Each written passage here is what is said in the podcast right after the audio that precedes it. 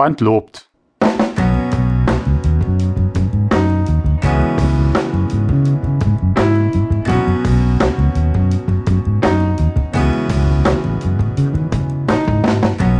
Es war einmal ein kleiner roter Vogel, der lebte auf einem Baum mit lauter blauen Vögeln.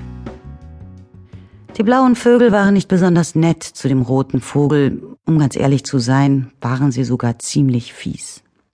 Sprachen nie mit ihm, schubsten ihn, wenn er an ihnen vorbeiflog, ließen ihn nicht zur Schule gehen, und er musste auch sonst jeden öffentlichen Platz, an dem sich blaue Vögel trafen, meiden. Er musste auf den untersten, dunkelsten Ästen sein Nest bauen, und manchmal, wenn er nach Hause kam, war es kaputt gemacht worden. Die blauen Vögel fragten sich, wie er denn überhaupt hierher gekommen sei, da er doch so andersfarbige Federn hatte.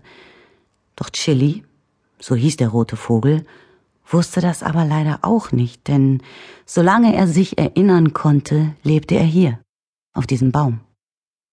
Er war ein blauer Vogel, mit roten Federn. Oder ein rotes Findelkind, ein fremder Vogel, der nicht wusste, aus welcher Fremde. Chili war einsam. Er fragte sich, ob es irgendwo auf der Welt einen Baum nur mit roten Vögeln gäbe. Den wollte er finden, und um gerüstet zu sein für diese Reise eines Tages, übte er täglich die hohe Kunst der Luftakrobatik.